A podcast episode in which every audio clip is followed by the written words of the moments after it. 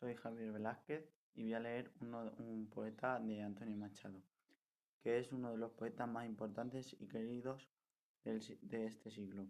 Nacido en Sevilla y educado en la tradición liberal.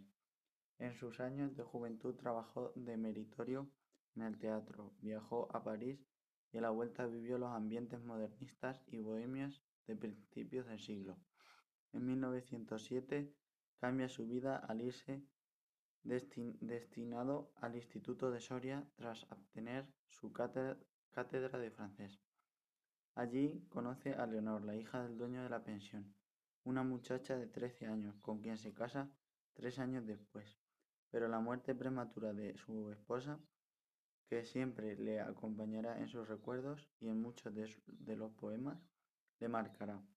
Se va, de se va de Soria y sigue como profesor de instituto en pequeñas ciudades, Baeza, Segovia, hasta que finalmente, y tras la proclamación de la República, regresa a Madrid y colabora activamente en los periódicos.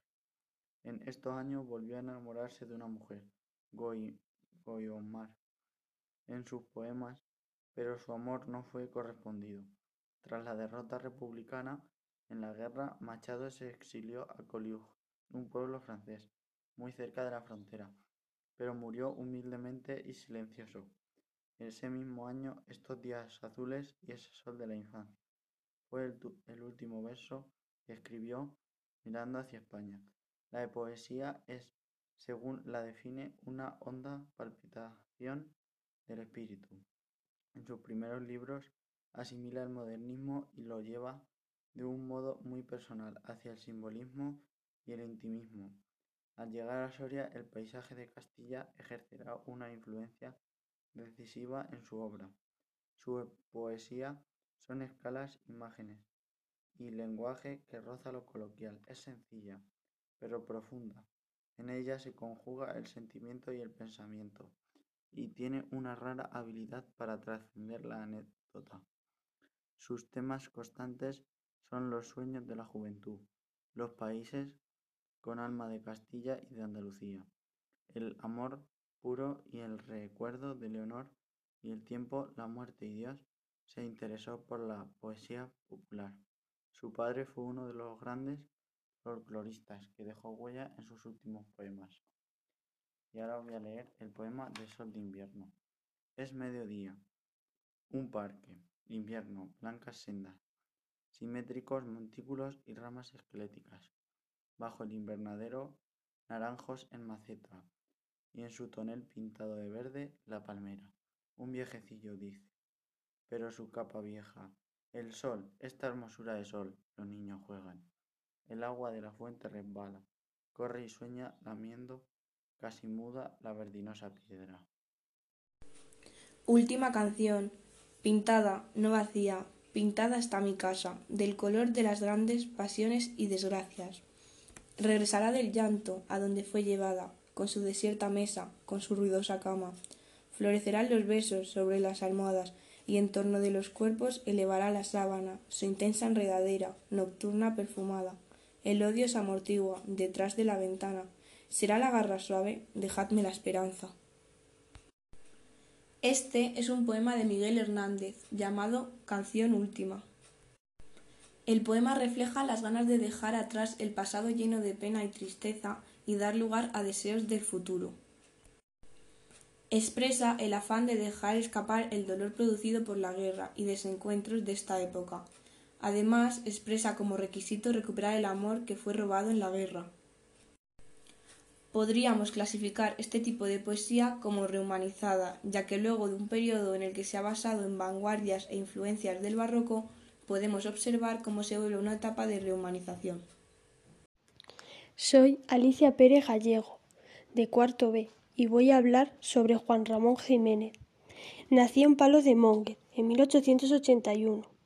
En 1914 publicó Platero y yo. En 1916 se casó con Zenobia. Fue su pilar más importante de su vida.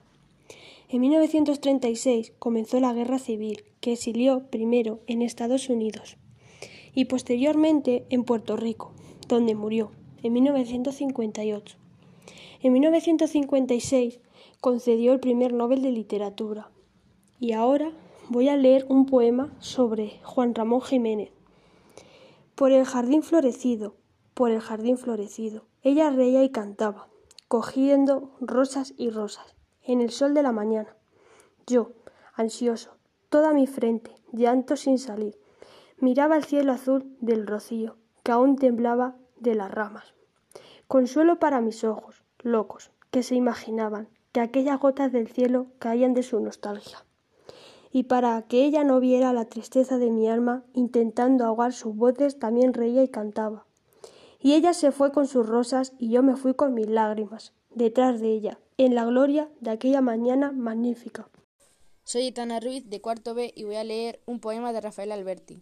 Rafael Alberti es el poeta que sobrevivió largamente a todos los de su generación.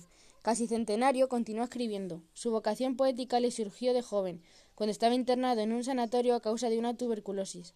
Allí empezó a escribir para entretenerse, dejando en segundo plano la pintura, que hasta entonces era su verdadera afición. Sin embargo, nunca la abandonó y tiene dos libros poéticos dedicados a la pintura y a Picasso.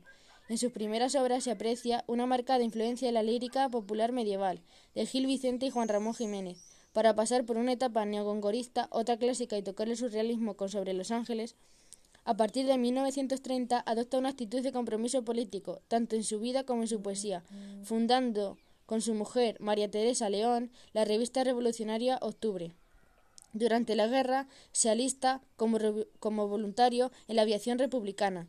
Cuando finaliza la guerra tiene que exiliarse y vivirá fundamentalmente en Buenos Aires y Roma, escribiendo poemas, ver Canción 8, llenos de nostalgia. Tras la muerte de Franco, regresa a España. Es elegido diputado por el Partido Comunista, pero enseguida dejará la política para dedicarse por completo a su poesía, dando recitales con la actriz Nuria Spert. Es premio Lenin en 1966 y premio Cervantes en 1983. Rafael Alberti tiene una obra amplia y desigual.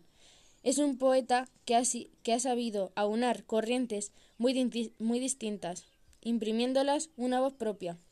Su poesía, de difícil sencillez, posee una gracia natural y gran poder evocador. Aquí hemos elegido poemas de amor y nostalgia. Voy a leer el poema Un arabesco para Itana.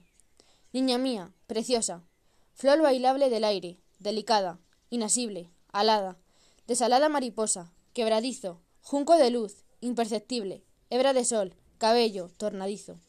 Estoy solo sin ti, pero un destello de ti brincan ante mí.